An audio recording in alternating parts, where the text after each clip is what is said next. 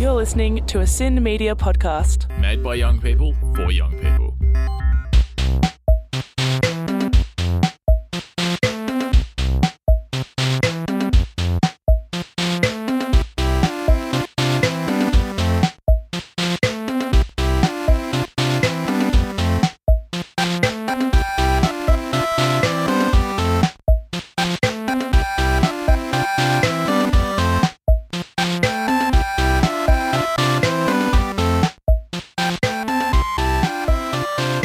Welcome to Sweet Talk. This week I will be your host. My name is Matt, and I have the privilege of being joined by Sam Cummins, the lead singer of experimental post punk outfit Hooper Crescent, who have just released their debut album Object Permanence through Spoilsport Records, which is our feature local record of the week.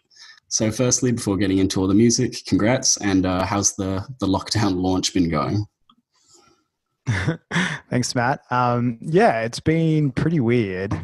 It's been a, a mixture of feelings, though. I think at first I thought it was kind of disappointing to to not be able to launch the record properly and play shows and kind of build off of the momentum of the release to to play some live gigs. But in a way, it's also just been a nice distraction from the chaos of the world and the pandemic and stuff. It's been nice to kind of have something to focus on and, and have a sort of tangible project, I guess, to work on as a distraction.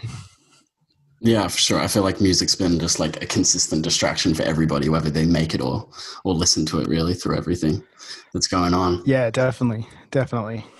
Um, so before we delve into the tracks of the record, which is of course what we do here on Sweet Talks, um, I'm actually a huge fan of the album cover and the title. Um, and to me, Object Permanence almost seems kind of like like a piss take of a reminder to people to not be so self-centered and to be conscious of life, like existing and continuing on when you're not around. Um, I was wondering what it means to you and how you feel it ties in with the uh, the themes explored throughout the record. Well, I really like that interpretation. I hadn't heard that before, and I hadn't thought about that before. That's really interesting.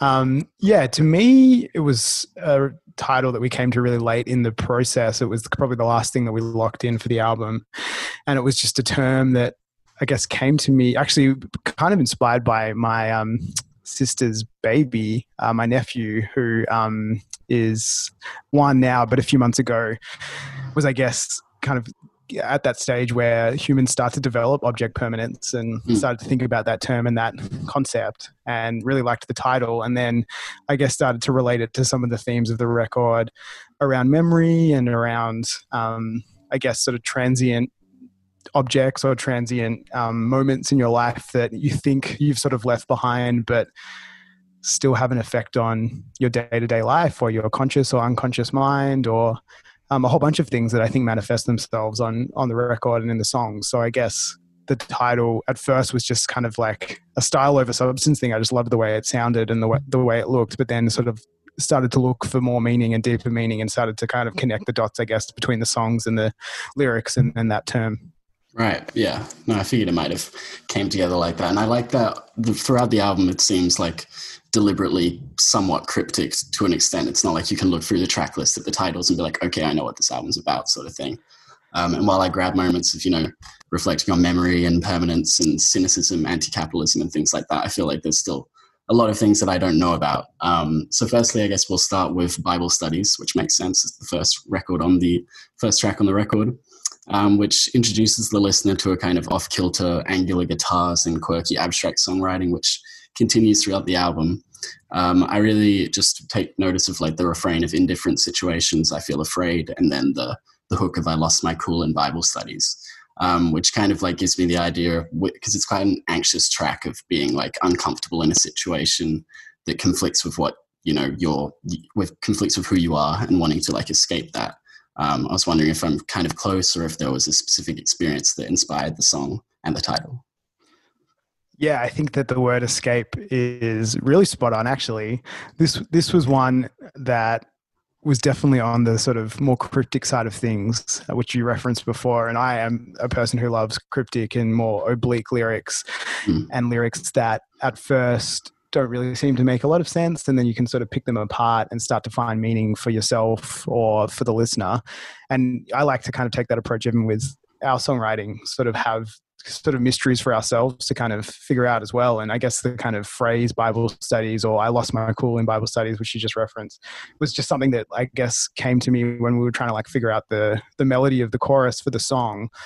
And so that phrase was so captivating to me. And then again, you sort of to work backwards to try and figure out what the meaning was. And I think that um, where we've sort of landed is that yeah it is a sort of form of escapism i think. Bible studies being this kind of metaphor or allegory or whatever for a situation that maybe you don't feel that comfortable in. And i guess a lot of people who were raised religious and I actually wasn't really ra- raised religious so i can't necessarily speak to that firsthand. But i guess you know the idea of having to go to something like bible studies or sunday school or something and feeling really uncomfortable with that or just trying to escape that kind of like oppressive environment.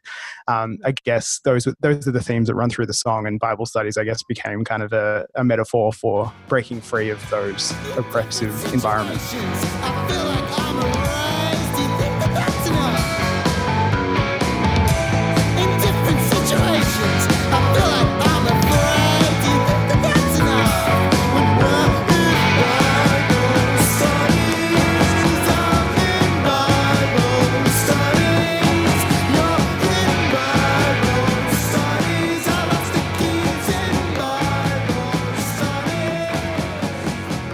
Yeah, so then after that, the record has a number of songs that start to kind of highlight the band's um, experimental edge to a degree, um, which comes through really strongly on Constant Fascination with the kind of off kilter, slightly unsettling guitar tones that kind of come through throughout the album that remind me of like almost like outsider artists like the Slits or Jandek or something like that. Um, and then you get this kind of rising chord progressions and wild yelps that obviously recall David Byrne or Ariel Pink or Parquet Courts or something like that. Um, and I guess just after listening to a lot of like guitar led local gig bands or whatever, um, it can get a little fatiguing. So it's really nice to hear an album that has so many like weird eccentricities to to grab onto. Um, like specifically on Constant Fascination, I'd like to know like what kind of influences you feel brought that track to life or or just the album in general. Yeah, I really like your reference to Jandek and the Slits. I hadn't actually necessarily made that connection myself, but yeah, I love both of those artists, and yeah, the Slits in particular. I remember just falling in love with them when I first heard them, and I love their use of guitar and kind of haphazard instrumentation. And I guess that's something that I definitely want to bring to our songs. Um, I think in some ways, I, I've spoken about this a little bit before in some of the press around the album, but you know, I think that like the traditional kind of guitar rock band format in a way is a little bit passe these days. And I agree with you. Like, you know, as a listener to that sort of music, sometimes I do get a bit fatigued with the same sorts of sounds and song structures that that sort of setup can inspire. So, whilst that that is the setup of our band, and that you know, the guitar is an instrument that I've played for a long time and is really the only instrument I can play. Um, it has meant that those songs are kind of based in guitars, but at the same time, I think I feel some pressure, or at least I put pressure on myself to try and make things as interesting as possible and to try and kind of subvert the traditional tropes of that instrument. So, um, yeah, it's it's sort of a conscious thing. You know, looking at a band like the Slits, it was probably a bit more unconscious for them. They were just kind of picking up instruments and playing them, and kind of like leaning into the amateurism of those instruments. And to a degree, that's what we do. But I guess there is a kind of conscious thing that we try and do, which is to subvert some of those instruments too.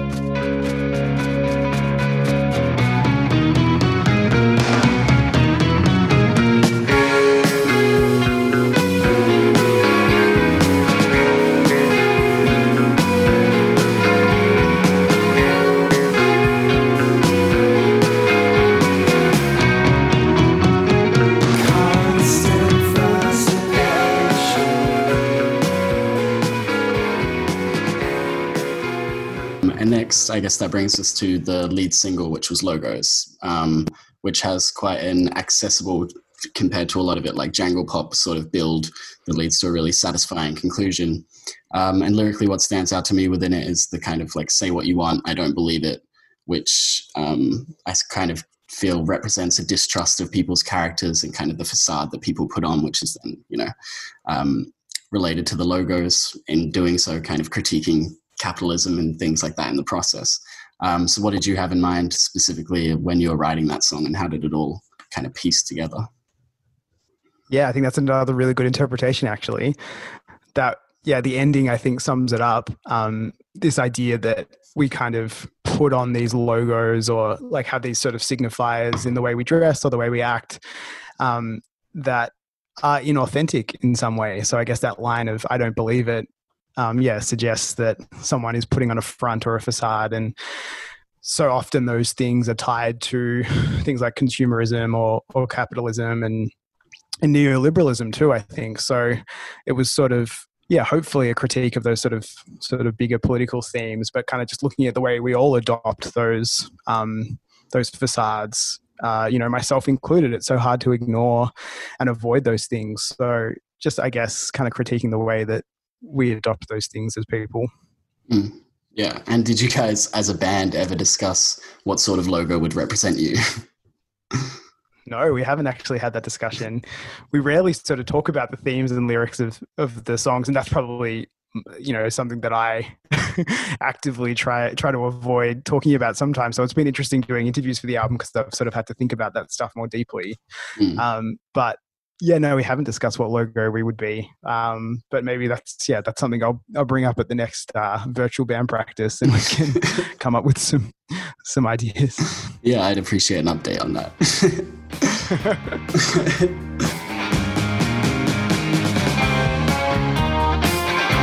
See what you want.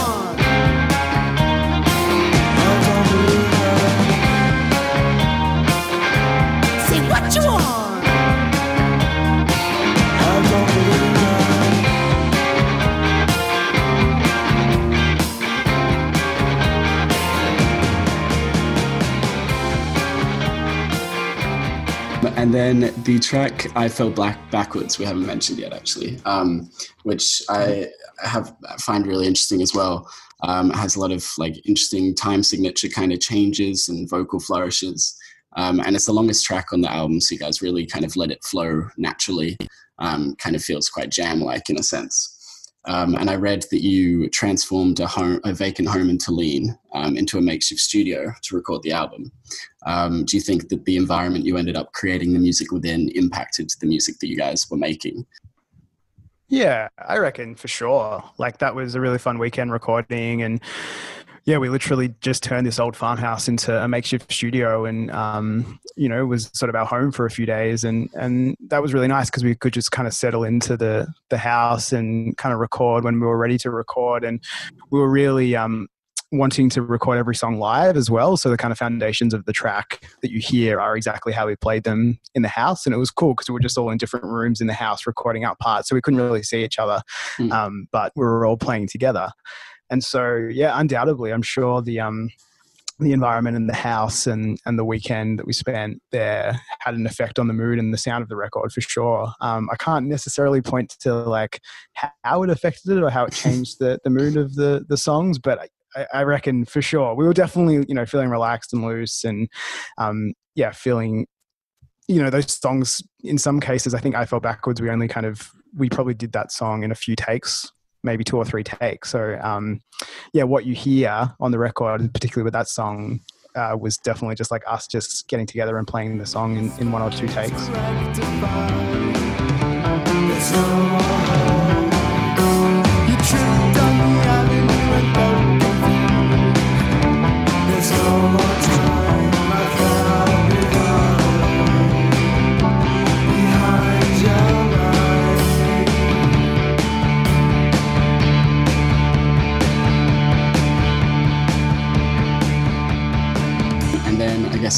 Us all the way to the last track, which is Strike Like Gold, um, which has kind of like hints of this like the songwriting kind of reminds me a little bit of Marky Smith from The Fall and this kind of like playfully negative outlook. Again, sort of taking the piss out of capitalism and corporations. But I think just throughout the album, there's kind of an interesting balance between like um, like an appropriate amount of cynicism and negativity given the state of the world, but with like a layer of lightheartedness and a sense of humor that kind of comes through. Is that a balance you're careful with or conscious of, or is that just kind of your natural songwriting? That's a good question. Before I answer that, I want to say that you have nailed the analysis because I've got a friend who uh, the, the, two of us share a love of the fall and Marky Smith. And I remember when he first heard Strike Like Gold at a show, he came up to me. He was like, "Oh, you've just like you've just written like a fall song," and I guess I hadn't really thought about it, but yeah, there's definitely some fall tropes in there for sure. Um, so it's nice that you picked up on that. Um, but sorry, I was completely preoccupied with the with the fall reference. What was your, what was the end of the question? Um, no, I was just asking if the, the balance between um, like negativity and cynicism, but also with like lightheartedness and humor, was something you were aware of and did deliberately. Were you deliberately ripping off Marky Smith? Is essentially what I'm saying. I mean, there's definitely yeah, deep in my veins some you know fall influences that that trickle out in probably all my songs. But um, yeah, there's I reckon that balance is so important, and especially I don't know, I guess because we're a pretty new band and this is our first record. You know, I would love to make a really kind of out there experimental record that doesn't even worry too much about sort of pop um, pop influences or you know pop hooks or whatever. But at the same time, I love records and songs that combine both of those worlds, and I think that you know one day we'll make potentially a really experimental record that just leans into those things. But for now and for our first record, I think that having that balance is really important. And and and also, you know, those are the songs that I always go back to and the songs that I love the most that can combine those two worlds so so seamlessly. And I hope that we've sort of done something like that on that record on on our record where we have combined those two worlds and you know you can sort of you can recognize the kind of experimental nature of it but also just enjoy the rhythms or the pop hooks for what they are